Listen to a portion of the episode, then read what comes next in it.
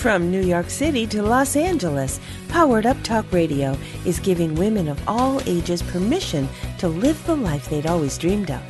Each week, Powered Up Talk Radio explores innovative ways to stay focused in a world that's experiencing dramatic changes. Find out who you are, discover your purpose, and challenge yourself to be all you can be right here, right now. Here are your hosts, Sandra Beck and Linda Franklin.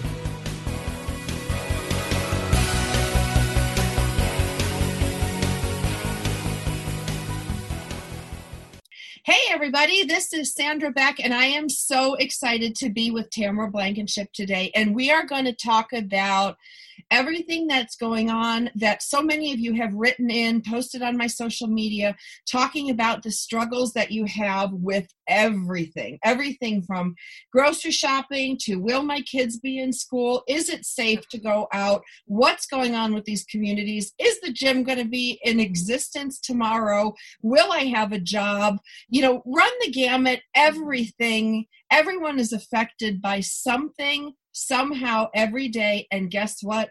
That can change tomorrow and it can be a whole new cluster of things we have to deal with. So I brought Tamara Blankenship on because I think there's nothing better than advice from do it all successful single moms who've raised their kids not to be serial killers, not that anybody raises serial killers, but you know, we've done something right. You know, we're successful in business, our children are successful, whatever success means to them, not my identification of success.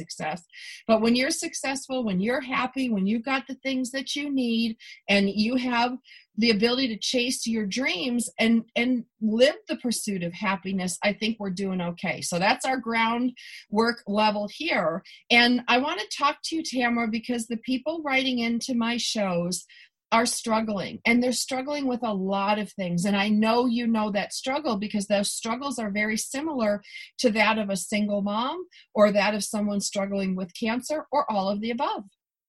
Absolutely. And thank you so much for having me join you here on the show. It's absolutely i'm so grateful for the time and the space. Um, and i love the work that you're doing. How beautiful is that? So thank you for all that you do. Really in this time i feel like we're all a buzz about three specific topics. And I think one's not completely hit yet because a lot of this has been guarded by our government through this issue. so what I'm talking about is this 2020 all the the plethora of struggles that we've been hitting as a culture as a community and uh, I've been kind of talking about this being more of a reboot time, an opportunity to change and shift perspective. Instead of seeing COVID as this restriction where you can't do things, where you're limited and you are fearful of getting sick. You know, Black Lives Matter, which is an important mission for so many to have a voice, and the way we treat each other, shifting that into a bigger awareness of how we have compassionate empathy for the fellow human, you know, just being empathetic and compassionate. And even if we go back a little bit further into the um, women's movement that happened a couple years ago, it was all about the same energy of lost voice and feeling, you know, passed by or, or overtaken, you know, by other circumstances. So I think it's a beautiful time where we're really looking at how we treat each other and really respecting that from a new platform and also the one that I see coming not until like really I think it's more around Christmas time where we're really going to be hitting this, or I should say holiday time, where we're going to be more impacted by this is our financial stance. I think sure. I think we're going to start to really feel a lot of the job loss because of COVID and the restrictions and and the ability to um, or the inability to get the things that we need because of financial restrictions of being unemployed or maybe you were struck by sickness because of COVID or you know whatever whatever circumstance happened in your life and so i instead of looking as this really doom and gloom 2020 what a nightmare i still go along the belief as it being a clear vision year. It's a purging year. I see it as this really transformational time mm-hmm. where we're starting to be more mindful about our health about the way we treat each other and how we use our money. And i really would love people to feel more inspired by this period instead of feeling the restriction and the limitation, but a reframe, a real opportunity to do something so different for yourself and be more focused on not just the I perspective and how it affects me, but the more we concept of how I can do something to make life easier for others. Maybe you're frustrated about wearing those masks. You know, a lot of us probably speak a lot about how frustrating it is to wear the masks and you feel like you can't breathe or you're suffocating but you're doing this beautiful thing for someone else, someone you don't even know. What a great sacrifice you're doing, and you're creating a space of safety for others. So I always look at what what can I do to create a safe space for the people around me. And I think it's so important to be mindful of that. Well, I think it is. You know, I've I've lived all over the world, and one of the things that I found particularly funny, and I'll just say it, is this concept of masks being somehow a bad thing. You know, I worked a lot in Japan for many years, and mm. in Japan, you wear a mask as a courtesy when you have a cold. It has nothing to do with personal freedoms, nothing to do with anything other than I don't want to make my spouse sick. I don't want to make the people that I ride on the public transportation sick. I don't want to make my coworkers sick. Nobody gets up in the morning saying, "Wow, I can't wait to infect Tamara and Sandra." Like, it's just you know sometimes our thinking can get so off, and I think you know when you talk about this reset and this reboot. I used to tell my kids we love to watch the original movie Independence Day you know, where oh, the oh, yeah. aliens come to Earth and, you know, Bill, you know, gets up and he's like, you know, this is the first time in human history that we're fighting to survive. And he talks about we're not fighting each other. We're fighting annihilation. Yeah. And I would always say to the kids, you know, our planet is so messed up with, you know, the issues between countries, with the raping of the resources, with how we're treating mm. each other. I said, you know, this is what I see. It's going to take an alien invasion to get us to wake up and realize we're all one. And that I love that you're talking about that. You, you know, it's so, so funny. Simon Sinek was just mentioning this the other day. He posted about how we're talking about the global warming it's not global and i love his phrase. It's literally climate cancer. It's such a great term. I love that term. it's sick. It is. We're not being mindful of what we're doing and it does affect us. We may you know yes global warming's more in the future and i get why people don't associate or connect to that but really we have a responsibility to our fellow man to the planet. To so our children? and yeah. how about to ourselves you know, we don't want to walk out and fry like a chicken. You know, we want to be able to drink water that's not full of antibiotics. I mean, if you don't right? do it for anyone else, you can do it for yourself. And or popping you know, 50 pills just to get through the day because your food is so depleted because the soil has no nutrition, right? I mean, you're literally talking about the, the exhaustion of our planet. Yes. And it's people. Yeah. That's the thing. Like when you're not caring for your fellow man, when you're not mindful of, you know, I took a lot of flack um, before my youngest son did this project in school, Tamara. I have a mm-hmm. thing with plastic.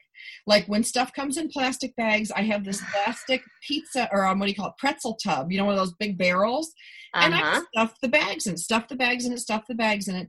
Then when I go to the grocery store, I take that barrel and I unload it in the recycle. And you know, I've been doing that for even before recycling was cool. And yeah my kids would give me a hard time. They're like, "Oh my God, mom, you're like the junk collector," and I'm like, "No, you know, this this is water. Like this is air. This is energy. All this stuff had to be used to make this. And then my little guy he had a project to do. Now we i live in a gated community in southern california with 600 homes. So what he had to do was go door to door to 20 homes and ask the moms roughly to count how many of these plastic bags they used. And those bags were like the bags that fruit goes in, the bags our groceries go in, the Ziploc bags, mm-hmm. all bags. And it turned out to be some astronomical thing of like a hundred bags a week per family. Isn't that crazy? You know what's amazing about this is we're so obsessed with sanity, but or with uh, sanitation, not sanity, which is a whole other conversation. Mm-hmm. but you're right. It's like we we go overboard right. It. So we so let's say yeah. an average family uses 400 different types of plastic bags of every size a month. This is a nuclear family, two kids, two adults, roughly, times mm-hmm. 600 homes. Amazing. So that's one month use times 12 and i can't even remember the math i'm going to pull up my phone right now you know and and literally do the math on that because it's literally 600 times 400 times 12. So if my phone would cooperate, I'd give you those numbers. But you get the point. How many um how many plastic bags that is used in a calendar year? So at 24 gosh, I'm trying to do math in There's my a reason right. I'm Isn't in that sad? All right, here we go. We're So- struggling with everyday simple So math. 400 bags times 600 homes times 12 means that we use 7.2 million bags in a calendar year. Like some crazy number like that. Isn't that incredible? Yeah. That is incredible. Yeah, that I'm- sorry, I'm just digesting that. You know, like I I'm I'm my kids think I'm a little nuts because I always have a backpack on me. you All know, right, where I go. 2.88 million, but still. 2.8 million still. Yeah. I have a backpack everywhere I go. So I'm always, instead of like checking out at the grocery store with bags, I put it in my backpack and then I unload my backpack at the grocery store. So it's, it's, I totally get this. Like, I, I just, I personally can't even, it's an intense, like, just even that process of grabbing those bags to me. I'm more of a less is more kind of personality.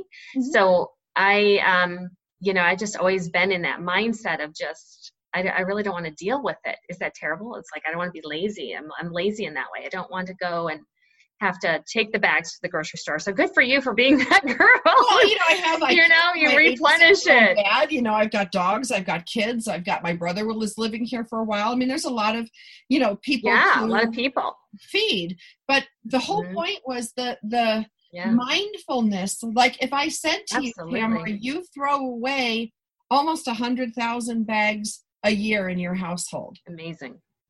And that's not unreasonable. And then you look at some parents who are like, hey, they get the Ziploc with the snack bag, the Ziploc with this, you know, and we're taught so much about, you know, use gloves, use masks, disposable, disposable, disposable. So You know, accurate. Mhm. Where is all this stuff going to go? Well, did you even notice? I don't know if you guys have seen this. You know, you see all the masks sitting on the street because people drop their masks or they drop their gloves, and it's we're just. It sounds mean to say we're just sloppy humans. we're just. I don't know what that is. We're so anal and sterile about certain elements and certain behaviors, but then other parts we just kind of go. Right, we'll just pollute the earth. You know? Yeah, we just leave a But I think trail. it is. I think it's that you know this is the universal oneness slap that I call it. Like you know the whole universe is coming and, and slapping everybody at the same time because I agree. there's with you. not one person that's immune to all of this. Like you may not have Black Lives Matter affect you. You may not have Me Too affect you. You may even not have COVID affect you, but you can't go to the grocery store and get everything you want. You can't go to the gym in some states. You know, all of these things. So no one is exempt from this.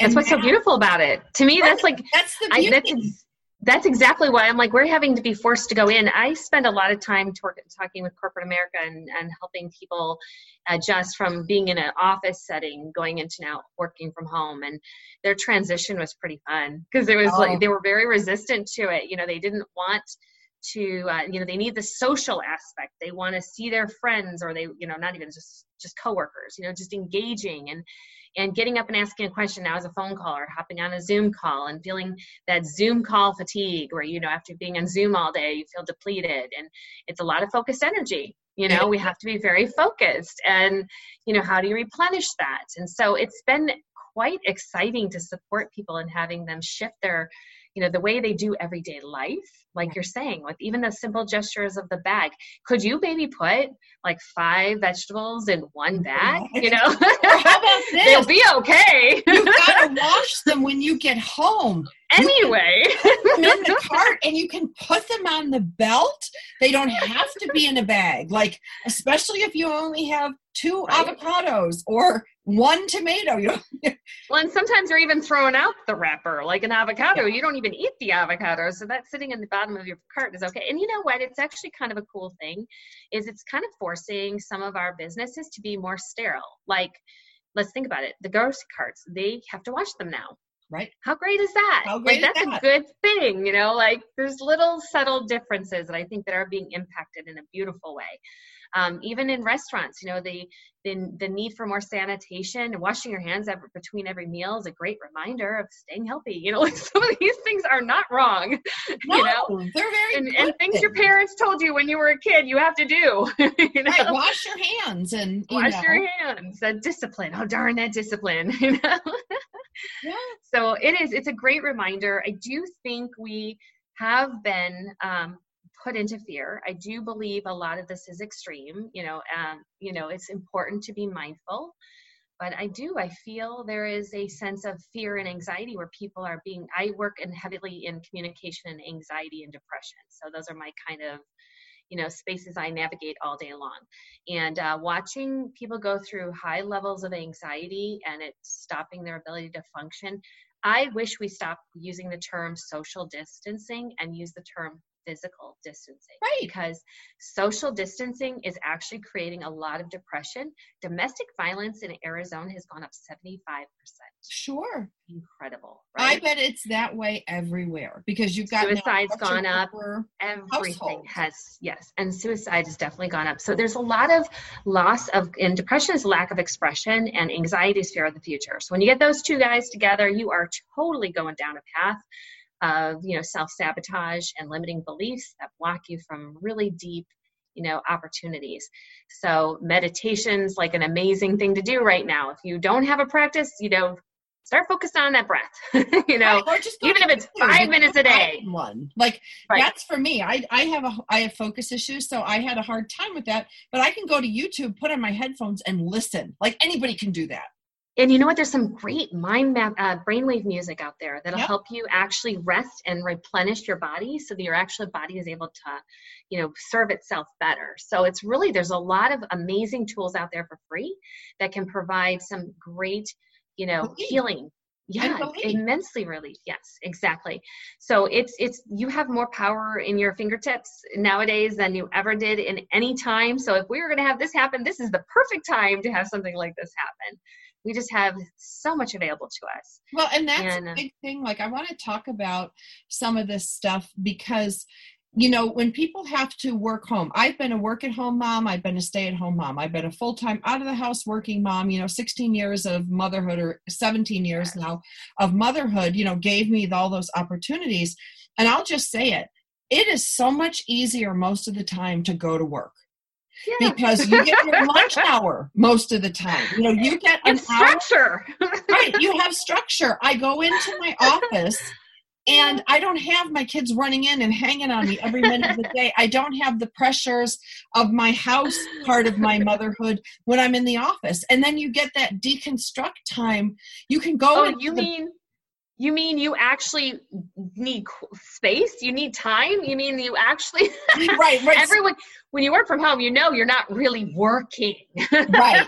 Well that's i used to be like 16 years ago people were mm-hmm. saying like i was kind of the experimental hybrid freak because i was in technology and i'm working from home but i'm a full-time executive. And that people couldn't understand it. And in my neighborhood the moms would just stop by and i'm like i don't mean to hurt your feelings but i Yeah. i just can't have you stop by. I'm working and they go oh yeah you know like that that oh yeah i'll leave in 10 minutes instead of 20 you know like right but then i wasn't welcomed in the full-time working community because i would go out for a drink with friends after work who were working in a job and i would show up there and i'm like and they'd be like oh yeah you're working because i wasn't really Yeah. working because i'm not in an office and i'm like wait a minute i have a 5000 square foot house one third of it is designed to my sound studio and my programming office and I may not get in a freeway and go, but I walk down the hallway, granted in my PJs a lot, but I do my work or I'm dressed from the top up,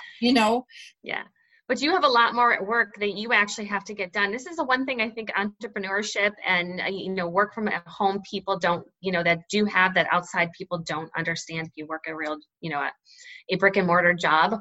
Um, the difference is that you actually have to self motivate, which is a lot more difficult.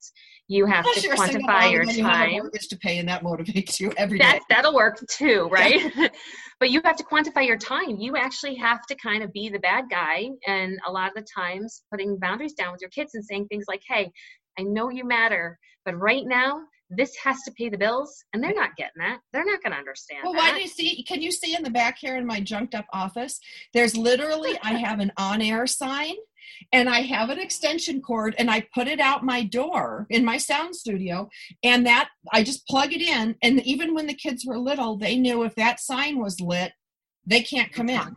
you know, we better have a like the, my favorite story. The house must be in fire if you're coming in this door. well, the kids used a robotic car, you know, those little like oh, things, and they put a note on it, and they would drive it down the hallway, and then drive it in my oh. office, and you know, to try to get some information to me. But you know, realistically, Sweet. how creative right you're it. you you don't have those distractions in an office you have other things but i guarantee you most people have never had their boss and their secretary come in the room in a fight while they're trying to pee like yes, that's so true things that happen when you work at home i have two boys they're fighting with each other you know i'm trying to do something and you know i did provide childcare when my kids were small but everything requires adjustment Oh, and oh, yes. there is no golden, there's no perfect solution. There's just perfect moments.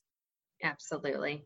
Absolutely. And you do need to cherish all that shows up because the only value there is those those moments, right? Where you really have some unique experiences with memories, right? I mean, this isn't what life all about, just these amazing, precious memories. It would never change being an at home working mom of three, watching my kids to be able to be the you know i i had the flexibility which is one of those gifts about working for yourself yep. is getting a chance to be the room mom still even though you're working full time getting an opportunity to be the the football mother and you know and that's why you do it you know?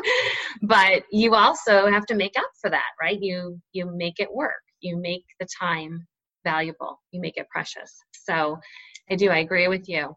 It's well, I took important. a job in London, of all places, living in Los Angeles, mm. because I could go to work at three in the morning and mm. be done by nine o'clock, 10 o'clock in the morning, take a nap, yeah. and get up. I did this for four years and get up when my kids get home from school, 2.30, 3.30, and I can go to soccer i can go to ballet i can go to dance i can right. watch their you know i i help the swim team i was their conditioning coach mm-hmm. like all these things now did i live a unique day of course i did mm-hmm. you know and it meant working sometimes from midnight to three and then doing my work day making sure the kids get to school finish up my work day and then go to sleep for four hours in the middle of the day so could you imagine you know, you and I have gone through quite, uh, you know, at our time, a lot of our friends were working in the, the normal standard of, of working environment. So, or they were lovely to have this opportunity to be a stay at home mom and not have to work, which is a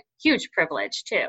So, you know, and, and hardworking. I'm not minimizing right, anybody. Nobody just claps different. no. Who takes no, yeah.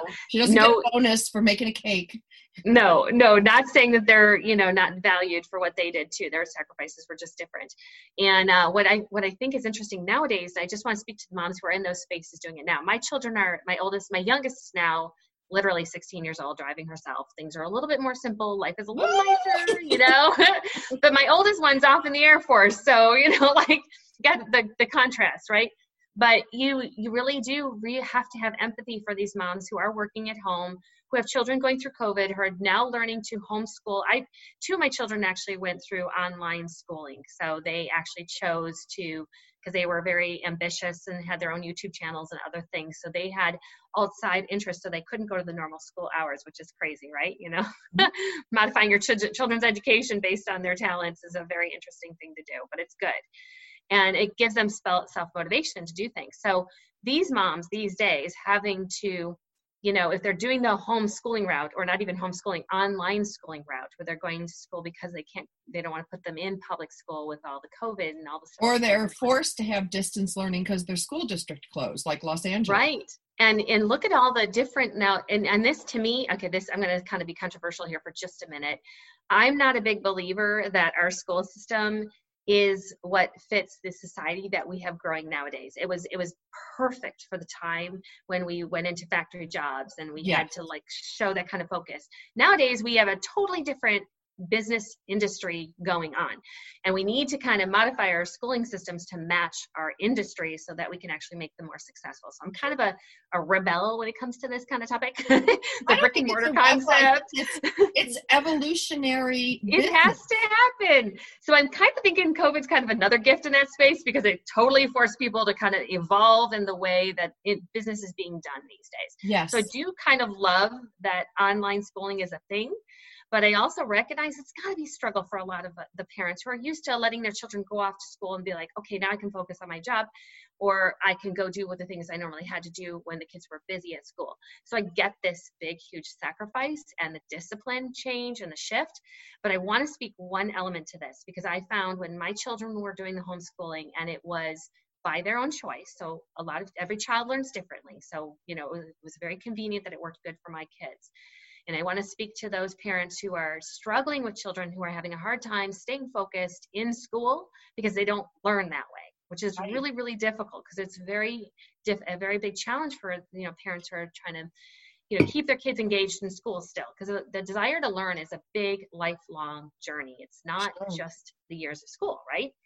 So what I used to do, and I had one child that's a little bit more fidgety and a little bit more, I guess, on the ADD perspective type style. I really kind of anti that whole thing, but not that I'm I just don't think everyone has it. It's just my thing.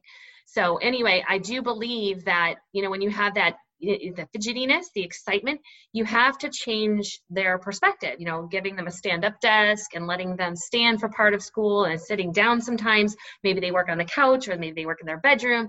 Allowing them to move about yes. keeps them engaged in their learning. And it was so powerful for me as my child, instead of trying to force him to do it my way and giving him the permission to do it his way but to get it done we were more impactful in his education. And i cannot tell you how i mean he's super brilliant anyway. It was it was definitely part of the reason he was more on that aspect was because he was everything was so easy for him. It was you know hard to keep his focus. So but now he's doing robotics at you know in the air in you know really pursuing his dreams and so for me it's like if you can allow a child to be their expressive self and allow them to be playful with their learning and engaged that way, you might find you're not having to push so hard. And uh, I just want to say that during this time that we're struggling so hard with trying to adjust to all these changes, maybe a little letting go and letting a child control some of the environment is a gift and giving them the tools to be successful. Maybe well, kind of play with that. You know, you know, and I can tell you, uh, you know, four or five years ago, friends of mine in the Air Force, um, they were deployed to Okinawa. And when they were coming back for a visit, they decided to stop at the Great Barrier Reef and do some diving. Mm. Well, she fell and broke her hip with her dive belt on. She needed to have a full hip reconstruction and a knee reconstruction in Australia. Uh, well, the dad had to report back to Okinawa, and then their son, who was the same age and was the one of the best friends of one of my sons, he's like, "I want to go live with Miss Sandra." So you know, military transport, knock, knock, knock in the middle of the night. Here he comes in his backpack. Thank God he was the same size so they could share clothes. This, this, poor kid goes, you know, from from Okinawa to so, Southern California, and he plus my younger son would ramp each other up. Both of them were the same. you know, they both had a lot of energy. They both had focus yeah. issues. You have Stirred off each other. Focus. Yeah. Yep. And so the simplest thing was told to me by our principal because at that point uh, we had to help him catch up a lot because the Japanese school system is very different from the American school district or system, even on on yes. base. Right. So he had to do this extra homework after school, and I would help mm. him with mm. it. And I would be like, "Come on, you have to do your homework before you play." And Mrs. Freeman said to me, "She goes, no, you have it backwards." Yeah, she's let like, get his energy out. he, yeah, he needs to go play. So my little one and he would go and bounce on the trampoline. They do cannonballs in the pool, mm-hmm. and there's a point to all this. They come in and do their homework, but when I started programming for long lengths of time and doing my radio business for long lengths of time, my foot's going jiggle, jiggle, jiggle, jiggle. My arm's going. I'm like, I literally cannot sit still that long. Mm-hmm. So even as a fully functioning, successful adult, you can tell me I, am all you know from my shower. I'm rolling a stone in my hand. Okay, she's Isn't that funny? stone. I I'm high functioning energy. I have learned to to function in a way that is more slow, more compassionate, but I do. I keep something moving in my hands so that my energy is continuing to flow. The part here's the problem, and this is why I was saying I have this issue with ADD, is it's not a dis it's not a dysfunction. No. And, and this is the problem I have with our society. We label these things and, and call them as not normal. The truth is, it's powerful stuff. ADD is a powerful tool when funneled properly. Exactly. And so, it, unfortunately, in our society, a lot of the times we label dyslexia inappropriately. Like dyslexia just means you see things differently. Or my kids Asperger's. You know that. There you go. There you. That's their gift. It's their talent. And so when we make it wrong, we live to the limit of that. We block ourselves from our potential. And so what I have always said, and this is why I kind of made that comment about school and about about you know ADD it's not that I'm against school. I think we need a standard, we need a structure, we need to have systems for those who need that. We also need to embrace the super talents of all different kind of skill sets, not conform and push them to be different, but allow them to be different and let them be expansive in it and playful with it. And so I have all my life literally struggled with trying to fit in, make sure that I you know, live up to my mother used to say, gosh, Tamra, you work 360 times harder than anybody else just to be average and you still come up with a C or lower. Because the structure of school didn't work for me. But when I came out of school, I studied the most crazy topics because I'm passionate about it. I love neuroscience, I love psychology, I love, you know, Tibetan study, philosophy, and I am all about it. But if you had given me that in school, I probably would have been like hungry for it all the time. But unfortunately, that's not the way most environments are sculpted, right? So we don't gear our education necessarily to a child's talents, but we try to make them conform to the needs of the standard. And sometimes that blocks the potential. So it's it's kind of a you know um, you know rebellious attitude, but really an abundant attitude because it's really tapping into everyone's gifts and their strengths to be so powerful. And and not create that you know i, I almost feel like this whole thing about um, the inclusiveness you know how everyone gets a trophy you know that whole inclusive behavior. Yes. there's your ninth place trophy. Yeah exactly. So here's my deal with this and you're going to laugh and maybe you agree with this you'll see how you feel about this. I almost feel like we have made normal exceptional when it should be the gifts of abnormal is what is valued because that's what makes the world go round. You know, like we shouldn't all be the same, but we should be like hired for jobs because of our talents, not because of, you know, we match quota. You know, like I, and it's kind of rebellious for me to even speak about that, but I do feel like we are missing the treasures of hidden talents if we learn to see the skill sets of the individual and help support them versus trying to make their weaknesses stronger what are we doing it's so backwards it's like we all have our weaknesses. We all have our strengths. Why not feed the strengths so that they can be more powerful and independent and strong and confident and not ignorant and not arrogant and, and aggressive and taking mentality? Because when we feed the soul its beauty and its gifts and potential that fosters this connection and love and depth of value. Unfortunately we are so busy going well you know the shame sneaks in. I'm not good at this and so i need to work harder at making that happen. And you know we focus on the wrong goal here you know? Because you can't standardize human behavior. You can't no. standardize talents. You know as much as we want to standardize things and yeah. there's a need for standards. There's a need for standardization. But it doesn't yes. apply to every situation. And you know when we you I know think we stay in standards too long don't you? I mean we we have to like have standards but we stay there too long well, the question is is what are you measuring? You know, to have yeah. the standards of values, of integrity, of courage, of things like that. That's one set of really good standards that we could measure by. But to have a mm-hmm. standard of going, we know there's five or six different traditional ways of learning. You know, we got auditory learners, we've got visual mm-hmm. learners, we've got kinesthetic learners. We we all know all this stuff. But our standardized school system, and that's why I love in some respects that it's kind of been blown up by COVID yeah it gives us an opportunity to, to try create, different right to create something new yes. to and I just want to touch on because I, I have this thing about ninth place ribbons, okay?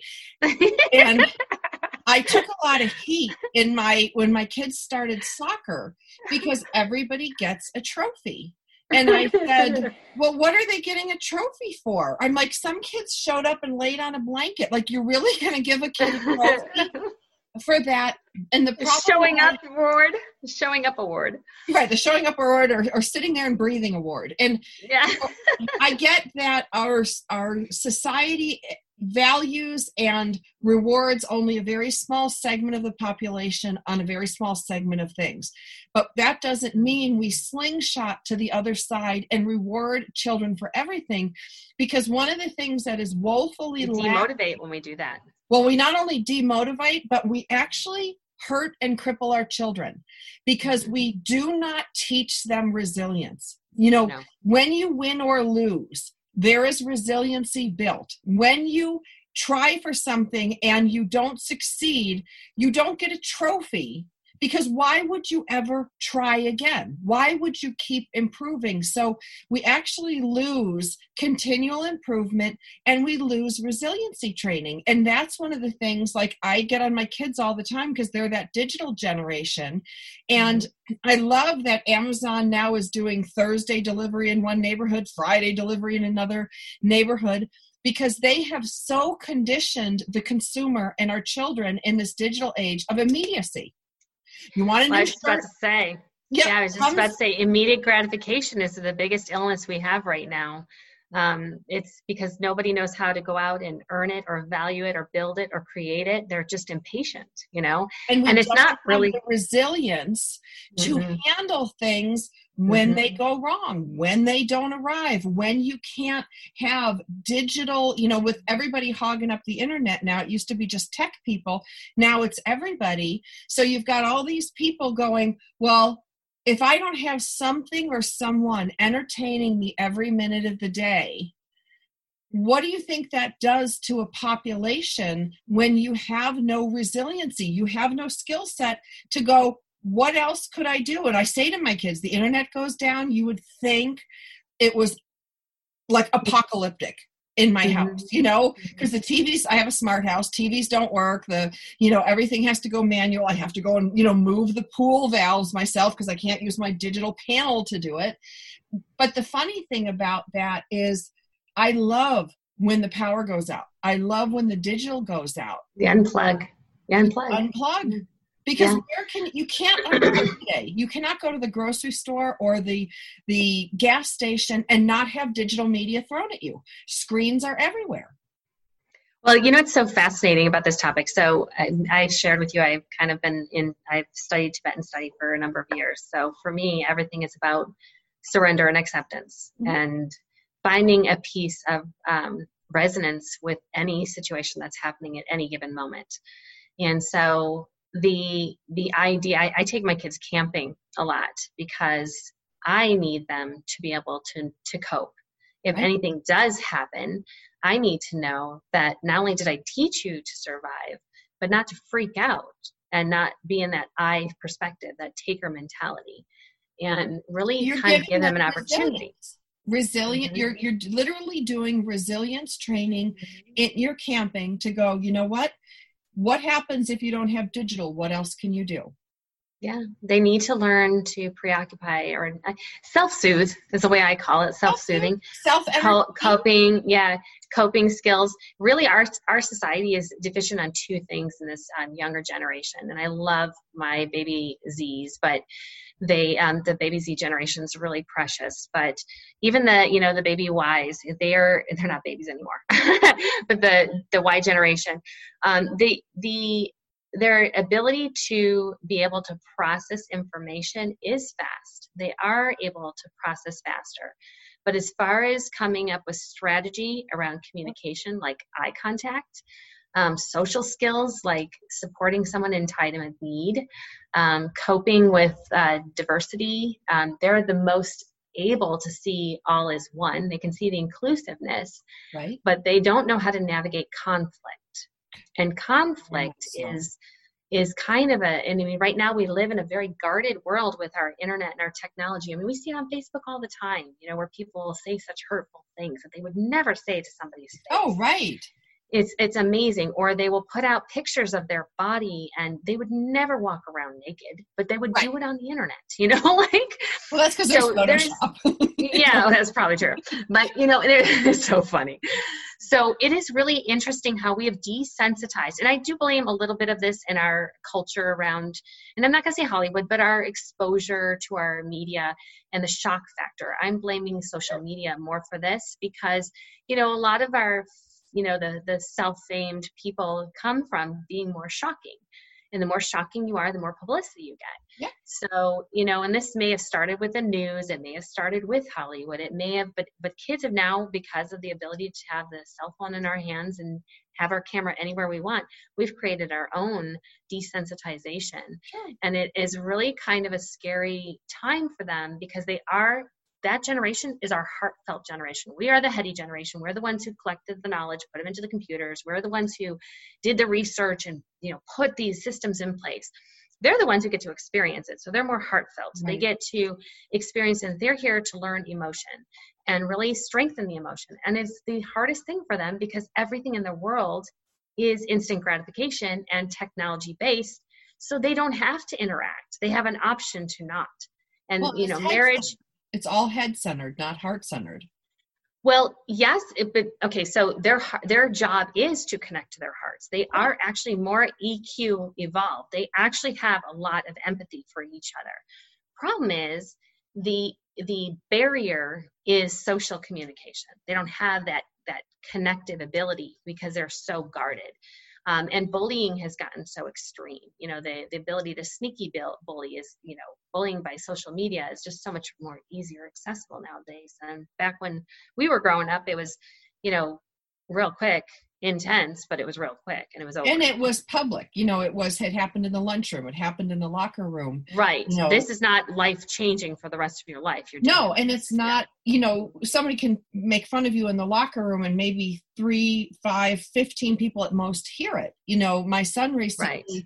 this girl on TikTok, you know, I'm not going to name names, but she started doing these ugly, awful TikTok mm. videos with yeah. horrible songs that say like i hate you you're a loser you know i'm gonna disconnect or you, whatever the word is that they use you know oh out mm. this person whatever yeah. and then putting all these things down you know and my son is you know he's 13 and i'm sure he wasn't perfect you know I, am not one of those mm-hmm. moms that think my kids are perfect but no kid deserves like 10 videos with their name tagged in them on TikTok. Yeah, this is what I was talking about. Yeah. All of his friends, you know, he came in, he's like, Mom, what did I do? He's like, I just I helped her with her math homework and now she's calling me a miscommunication. Yeah. It's a and, but it's it amazing. Thirteen hundred kids in our school district. Like the difference between 13 kids in your gym class, you know, in the locker room, somebody bullying you, and now you're bullied in front of 1,300 kids in your school. Like, the magnitude of that and there's nothing so intense. there's nothing a parent can do. You know contacted no. tiktok i turned it in i said this is cyberbullying and they're like well there's cyberbullying these an artistic expression and i'm like how is tagging my kid in a video that says i'm going to out you you know yeah this is definitely an abuse of power as far as our children have gotten way too they they lead with their rage and a lot of it comes from and i and this is this is why i study what i study. This is a lot of this lost voice issue this child has a lost voice and she has found her power against a what she believes someone who took her power from her. And and the truth is nobody takes our power we give it up. Give it and away, she right. right and so she unfortunately is using this experience which later on and and this is the the sad honest truth is later on she will create so much damage it'll it'll karma happens. I'm sorry but karma does. It all comes full circle. And i remember my daughter went through a bullying issue and i said you know what sweetheart? We all get to get bullied unfortunately. Nobody comes through this world without somebody picking on somebody. It's just right. it's just it's a it's a humbling experience and it should be. But some people get a little more aggressive with it than others. And so you have to forgive the experience because unfortunately if you continue to feel the story you're giving it more fuel and that right. keeps it alive so we have to kind of come to a peace or terms with understanding that this person's very lost and they're very bitter and they may go on for years i had actually got i personally had been bullied by a competitor for 10 years she took two of my companies down Wow. And and it is a and I was a single mom going through divorce. This was like yeah. Very humbling experience. and you know what I learned from it is I became more empathetic to somebody somebody's desire to pretend to be so many different fake people to take somebody else's business down it to me really what it what i learned about it and what and it really never really took i shouldn't say took my business down because it really never did what happened was i had to navigate a lot of negativity mm-hmm. and a lot of contrast. And I learned the art of being neutral no matter how many times she would target me. Yep. I learned the gifts of neutral communication. And so part of her gift to me was being this constant hurdle of anger to overcome, and it was done publicly. Very intense and very um, very very uh yeah very intense so best way to put it but yeah but what i what i learned from it is no matter what, and I, and I can't believe that it lasted as long as it did because I really refused to participate. I say, understand, thank you for sharing. You know, just kept on, thank you for sharing, thank you for sharing. Totally understand, thank you for sharing. And it was so fascinating because a couple years later, after it had finally ended, she finally fizzled out. Somebody actually posted that had been part of the the experience with me watching said that was the most graceful, elegant thing. I never heard you once flashback or get angry. She's like, I'm sure you were crying in your pillow every night going to bed wishing this would end. But it was so beautiful to witness someone being beaten up like that on a daily basis and never hide, never give up, never support, stop supporting others to continue to try to back. persevere. And not yeah, no, I knew better not to lash back. But lashing back is about you. Like you don't want it to make someone like you know. I went through a very ugly, messy divorce, and I never lashed back. I never publicly, you know, said anything, even though the new wife and the the husband and their subsequent family, you know, yeah. would post on my shows. They post negative oh. feedbacks. She's not. So you had the same thing I had. well, and the thing is, when it's happening to you, you think like i remember what my mom used to say my older brother used to pick on me and she's like well just don't react and he'll stop. But like after the second year you're like 10 years later yeah. No right. i totally get what when you're saying. stop. And that's i think when i had the epiphany that this is nothing to do with me it had nothing because I'm not exactly reacting. what I believe. Like I'm not fueling anything. I'm not doing anything. I'm going to work. I'm doing my job. You know, I I'm I'm raising the kids. I'm sole supporting Tamra. I'm not even yeah. dealing with child support or spousal support or anything. It's like I'm just done. See the kids when you want. Don't care. You know. Yeah. So if I'm putting no fuel on it and it's still fueling, then it can't be me. Well, that's the exact same belief I had. It's like, you know what? When somebody has this much energy to burn, I'm grateful that I'm the safe place for them to burn it out. That's what I kept on saying is, you know, it's okay. If you can't find a safe place to vent, this is the perfect place to do that because you're giving us loads of content to work through. And that's how I kept on saying it. You know, I'm like, you're being a great role model for me to like display all my beliefs and to help people navigate conflict. So thank you for being that. Just kept on thanking her, you know, it was it was a powerful lesson, but I was tired. I was feeling defeated. I definitely had my story of shame. You know, like what did I do? What karmic behavior did I do that caused this to happen? You know, like you have the stories. You are human, you know, but you do. You just have to know that at some point, this is a valuable lesson that empathy and compassion just needed to go into the space and more so directed at myself. I had to be very empathetic and compassionate to myself. All, all about me. None of yeah, it was had anything to do with my spouse or yeah. i had another radio um, experience where a girl that sat in front of me in kindergarten got a hmm. hold of my shows and started posting what a bully I was to her in kindergarten. Oh, interesting. And so you know i did like you the high road for a couple months of just i'm so sorry i don't remember but for whatever i did i'm very sorry you know i i don't thank you remember. for being the teacher you were in my life you know what can you say right what can you say but at some point i'm just like okay done done blocked blocked blocked blocked block you know and and and you know at some point because i think there are some people that just keep thinking, they need to be seen. They just need to be seen. and that that and they're using me to be seen or your girl was using that's that's seen. exactly the reality i came to with the whole thing is i stopped giving any um i i actually stopped the first after the first couple she posted like four or five times in the beginning. And i did it a couple times where i said i'm sorry you feel that way. Thank you so much for sharing. You've been great medicine for us to learn from. And da, da, da. after the fifth one i said no more yeah she did it for years but after the fifth post, I decided to let her just have a voice of herself and let her share. And I never took it down because my belief was if somebody else feels this way, it's okay. They can share it. And somebody, and you know what's so fascinating is a lot of people were posting in there saying, you sounds like you need a therapist. Right. Like, you know, like I've never seen Tamra do that. So I'm not even sure. Like, you must really hate this. You must really hate Tamra. I get private messages from people saying, does someone have it out for you? Or like, are you, I do need like support? Are you okay? And I said, oh, no, no, don't worry about it. It's okay. You don't even need to participate. Because I truly believe the more we fed into the attention of it, she would hold on to it. Yeah. And so, and it was really fascinating because I had a large community supporting me to navigate it, but it's still very like, you do, it's almost impossible to not feel personal about it. Oh, you only have to, because totally direct. Even though they're using you to to propel themselves, it's still mm-hmm. they're still using you, so it is personal. So my my situation, literally that specific. I'm just going to go ahead and say what what basically happened. Basically, I went through divorce, and this was a person who did the the finalization of um, the taxes and doing the paperwork. And I guess um, you know after we were done, she felt that she decided to take sides with my ex through the divorce.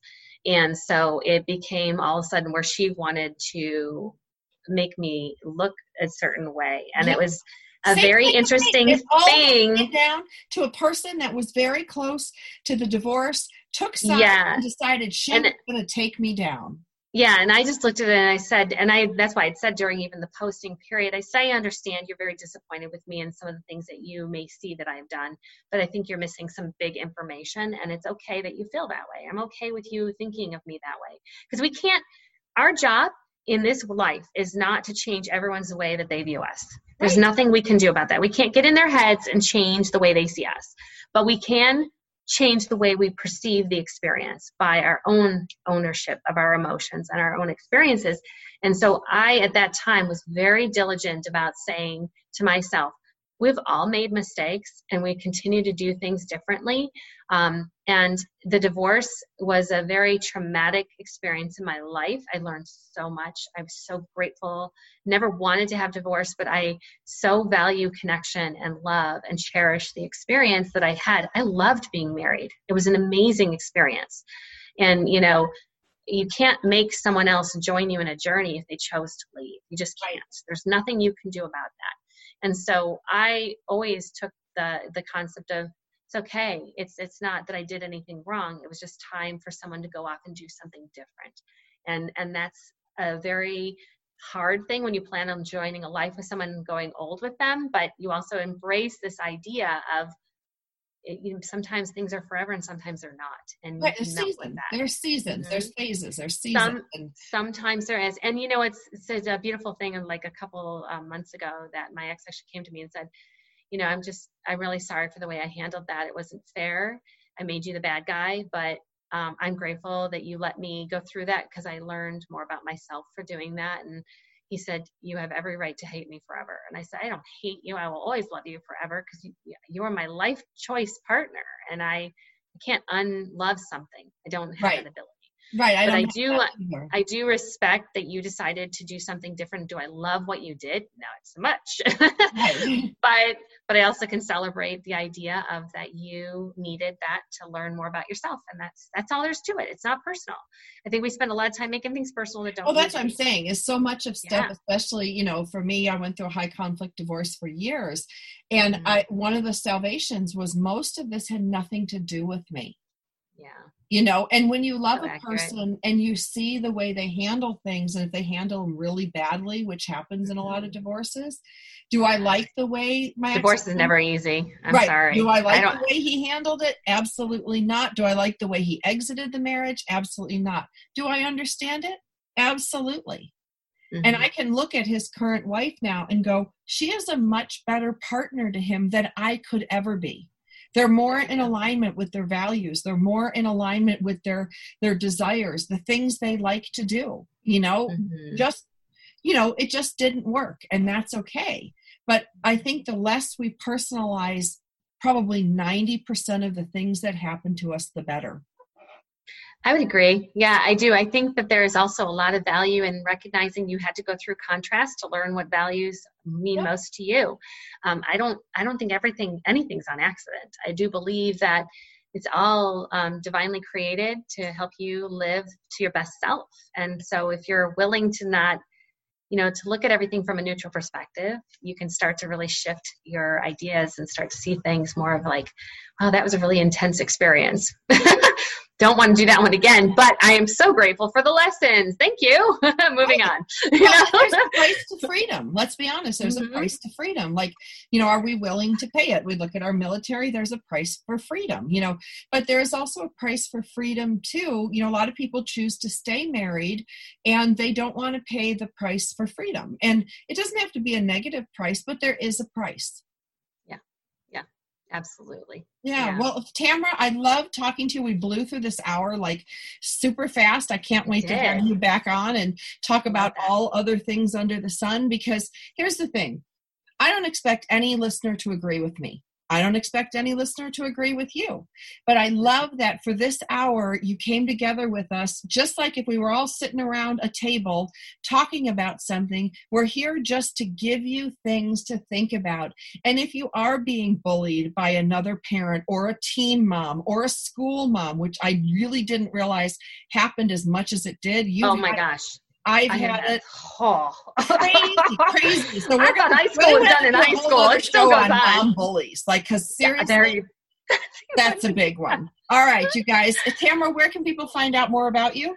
Um, actually, just go to my website, tamrablankenship.com, and I, I, I can spell it for you: T A M R A B as in boy, L A N K E N S H I P and uh, just go ahead and click for a free call and we can sit down and visit and see how we can shift some of the issues you're dealing with. We love that. TamraBlankenship.com. You'll be glad you did. We'll be back again next week.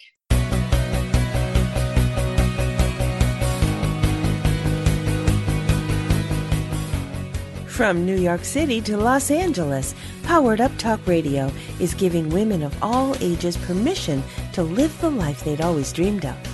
Each week, Powered Up Talk Radio explores innovative ways to stay focused in a world that's experiencing dramatic changes. Find out who you are, discover your purpose, and challenge yourself to be all you can be.